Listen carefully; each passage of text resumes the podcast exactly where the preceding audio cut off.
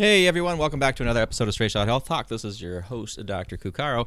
And today, what we're going to do is talk about stress. Now, this is not going to be your typical um, stress talk because most of the time, what, what seems to occur is people say there's like stress, right? They're like, oh, are you stressed? Are you stressed out? Is that um, you need to do some stress management? But, but similar to pain, there's not a, a big discussion on what stress is and why it matters in understanding the differences in stress. Uh, and they have some profound implications, not only to pain, but for your overall health as well. Now, the, the key thing about stress is to understand that stress is ubiquitous, it is everywhere. And this is not a bad thing. What stress does is, is it provides you an opportunity to act. Now, what that action is, depends on whatever the stressor is in front of you. Okay. So what do I mean by that? Because that can seem a little bit confusing. Well, there the stress can tell you that your environment is changing. So if you're in the winter, like we are right now, and all of a sudden your body starts getting cold, that is a stressor. And that stressor is providing information to say, hey, you need to change something in order to adapt the scenario. Other ones, um, if you're hungry, so if you haven't been eating, hunger could be considered a stressor because your body is basically saying information. There's something that has changed from your baseline that needs to be addressed in some way. Now, they're the ones that most are tip, most typically talked about though in um, in like sort of the, the, the stress management stuff where they're oh you, you need to take a course in stress management or whatever are what would we normally perceive to be the psychological stressors. Now, the really interesting about how our bodies process and act on stress is it doesn't matter if it's a physical stress or a psychological stress. Okay, meaning if I punch you, there's going to be there's a physiological effect with that punch. And if I just threaten to punch you, there's a psychological effect with that punch. Now, but the but the response is the same generally. The same pathways from your brain into the body get activated in both those scenarios. And people say well why why should that make a difference? It seems like you should respond differently to you know getting bitten by a tiger as to just being able to see a tiger and, and the reason for that is kind of redundancy and quickness of our of our stress system. You want something, particularly when it comes to processing, dealing with, and responding to stressors in, in the world. You want something that is both redundant, meaning that there's backup systems involved, and that it is fast. Okay, because it is much more important for you to perceive and activate these systems, preferably before you are in that counter. So, what am I saying about this? If you see a, a tiger, right, your body in your brain. Your brain is going to start synchronizing everything with your body in order to either fight that tiger or flee that tiger. Now, it doesn't make sense for your brain to try to specifically what's the word I'm working for? Make sure that that tiger is attacking you, right? Because if it did that, if it was a reactive process, if it waited for the tiger to attack and bite you, or to verify that there was actually a tiger there, um, you would more likely be dead. And so, if we kind of think about it in an evolutionary standpoint, everybody who had a, a, a inability to pre-act or predict or or pre-respond, not that's not a word, response. Anything that you can do to anticipate and act before the event occurs would be an evolutionary disadvantage to surviving. All right. So now, why does this become important? Is that it doesn't matter whether it's a physical, again, punching you, or psychological, feeling like you're being threatened uh, to to generate that that that same stress response. Now, what does the stress response do? Well, there's a bunch of things. It's an activator. It's the major activator. If you think your body has basically two main actions, there's activation, in which case you're doing something, you're you're uh, you're building muscle, you're having increased blood flow, or there is relaxation and recovery, which is that is when the body is off. In which case that now does it the the processes involved are either to restore muscular function, to get more nutrients, so improve digestion, and those type of things. So really, the, the two major responses of the body is activation and recovery. And stress is a primary method to get that activation system involved and to turn it on. Now, the key though is while stressors, so that tiger, the image of the tiger, can all be the same, the way that our body or our brain process that information and then initiates all that cascade of, of hormones and neurotransmitters can be subtly different based on how you perceive that stressor. Now, what do I mean by that? Well, if you see a tiger, and I actually I may have used this example in prior episodes, I've certainly done it in courses I've taught, is if you are hunting a tiger and you see or hear a sound that makes you think that a tiger is there, your physiologic responses, i.e., your stress response, will have subtle differences to it, still activated, but somewhat differently, as to if you are not hunting tigers, but you either see or hear a tiger. Okay? The key differentiator being here is whether you are processing or perceiving this information. Perceiving is a better way. If you perceive the stressor as a challenge, hey, I'm hunting tigers, or a threat. Oh my God, there's a tiger in the woods. Okay? Two very, very different perceptions. Now, those are perceptions. Again, it doesn't matter whether or not there's an actual tiger in front of you. In fact, you can have the same tiger. You can have the real tiger or the fake tiger. Let's say it's a real tiger in front of you. But just based on how you perceive that tiger. Again, whether you see it as a challenge, I'm a tiger hunter, or a threat, oh my God, there's a tiger that's going to eat me. How your stress system activates is different. Okay. Now there's two major pathways that the, that we activate kind of our body's response or prep again using that word response but really the, the better way to say it is is um, is pre-action. It's getting prepped and ready to go to that stressor. There's one that involves your adrenal glands and then there's one that involves um, uh, the pituitary gland and some other things. But the but the two the, they secrete different hormones. Okay, the typical way to think about it is the ones that go your adrenals. That's epinephrine or or adrenaline, as people will commonly call it. Okay, that is a fast acting pathway. What that does is it immediately starts getting your heart rate up. It starts shunting blood to large muscle groups. It starts getting you ready, focusing your vision. It's a very fast on and off switch. The second pathway is a much slower one. That involves cortisol, which is a glucocorticoid, if you guys are interested in that. But what that does, when that hormone is released, it takes longer to activate and it is slower to turn off. Now, effects with, with, um, where the the uh, adren- adrenaline type pathway is more involved with getting the blood system ready and and eager to to go. If guess that's, that's the way we want to talk about it that glucocorticoid uh, system is more involved with um, things that have to do with healing, things that have to do with energy production.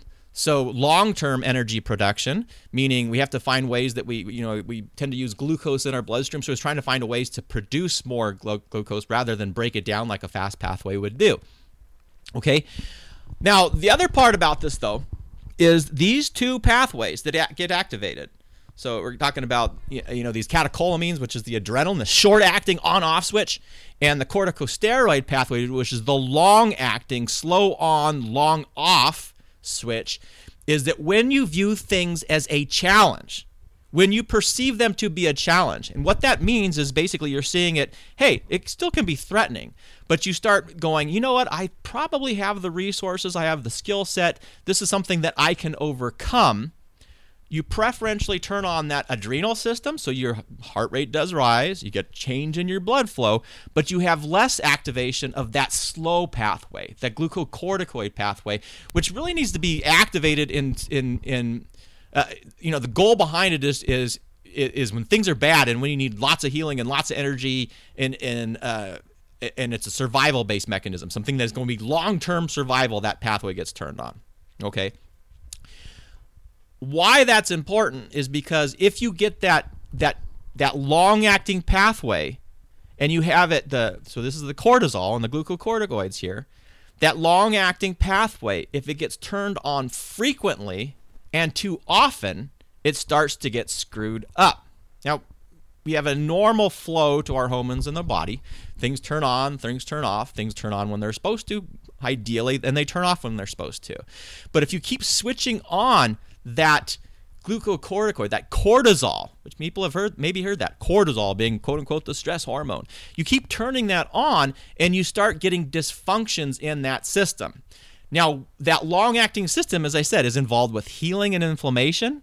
It's involved with your metabolism. It's trying to give you more glucose in your bloodstream. So it's trying to to uh, uh, make sure that you have enough of that short that that that uh, really important kind of fuel for our bodies. Um, has to do with memory, and if you keep turning it on and off, or maintaining it for long periods of time, we start seeing things start to break down. Problems. If you give somebody cortisol too much, and you can do this, um, I don't want to say experimentally, but we have people that are on taking long on steroids for for conditions like if you have really bad asthma and you're taking um, basically glucocorticoids for long periods of time, or if you have an uh, an inflammatory disorder and people are taking these type of steroids for long periods of time, there are harmful effects with them what happens? You start actually compiling, you start getting fat tissue. Fat tissue starts building up because what do glucocorticoids are trying to do? They're trying to preserve energy for you.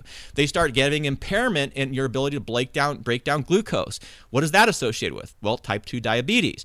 Your immune system starts to get uh, uh, impacted. So, again, we're using these as an anti inflammatory effect when you have something like rheumatoid arthritis and, we, and your body's attacking itself crazy. But when you have too much glucocorticoid, now we have problems with the immune system working very well at all. Other problems that have happened is because now you can't heal as well. So wounds that you have don't heal as well. Take longer to do. Uh, if you have cuts, they take longer to heal from. Um, your tissues themselves start to become brittle because they don't have the normal on off on how that they are produced. So you're you if people have had on long term steroids, they start having um, their skin can tear, their bones start to get brittle and things then that that is when you have too much of that long acting system on for too long uh, for for too long of a period of time. Now, why does that matter to you? Because simply that, that again that challenge versus threat perception gives us a way to start thinking about stress and stress management differently. It is no longer simply about I'm going to do some meditation to turn things down, although that's a good thing. It's no longer about uh, doing yoga or physical activity to kind of adjust your stress, although that is a good thing. But a key component is recognizing on the front end how can you approach a stressor in such a way that you can start thinking about it as a challenge rather than a threat? How can you break it down so it doesn't become so insurmountable to you? How can you alter the way that you're thinking and perceiving about those stress in such a way that they, again, are not like, oh my God, my life is awful, this is horrible, my boss is so mean, but how that you can pre-actively plan to perceive those stressors differently. So if you have a, you know, your your boss is, is, is a total jerk every single day, how can you anticipate those reactions? Or how can you develop a a a challenge based assessment to improve that relationship. And sometimes that's going to be recognizing that your boss sucks and dealing with that, but having a plan of action to escape, to find a different job, to transfer departments. And just knowing that you are planning for that can help change that pathway so that you are relying less on that long-term threat pathway which is bad with which is starts getting alterations in that cortisol secretion and more towards the challenge based on off now you obviously don't want on off all the time either. That's where the recovery type of stress management strategies like the yoga and the meditation come in.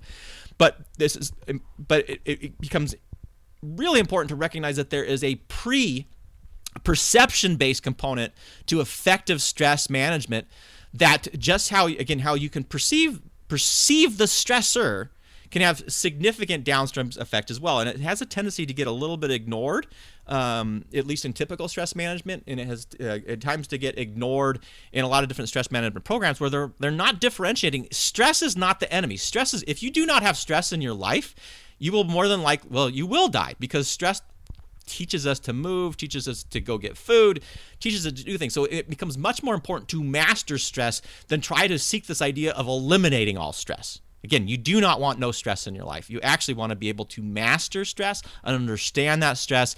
And what you want is more of that challenge based stress and move away from the threat based stress. Now, what does this have to do with chronic pain? Well, what do you think it might have to do with chronic pain? When we talk about long term uh, effects of having that, that cortisol secretion, that threat based stress processing, that threat based stress perception, when we start seeing alterations in what's known as the hypothalamic pituitary adrenal axis, what occurs with that with chronic pain is is people who have more dysfunction, more preferential on that side, when they activate that stress pathway more often, they're also more prone to develop chronic pain. Okay? Uh, and there's a host of different reasons for that, which we're not going to get into this episode. So it becomes, again, key to understand the difference between challenge and threat to recognize that if you constantly are seeing things as threat, it alters the way that your stress response goes more to that long term cortisol uh, secreting aspect, which has again it is slow on, slow off, has effects with met- metabolism, heart rate, healing, immune system, and pain. So, a quick little tidbit here is if you're talking about stress for pain or stress management for pain, one of the goals isn't simply trying to do recovery programs for stress, i.e., exercise, i.e., meditation, i.e., relaxation exercises.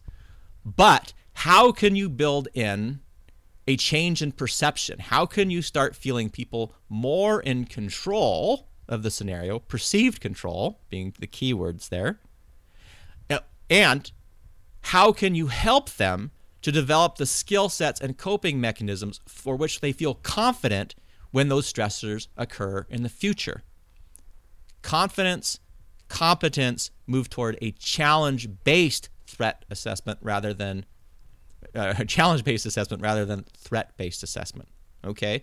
This is where role play can come in. This is where identifying known stressors, stressors that are already present. Oftentimes, these are psychosocial, um, can be environmental.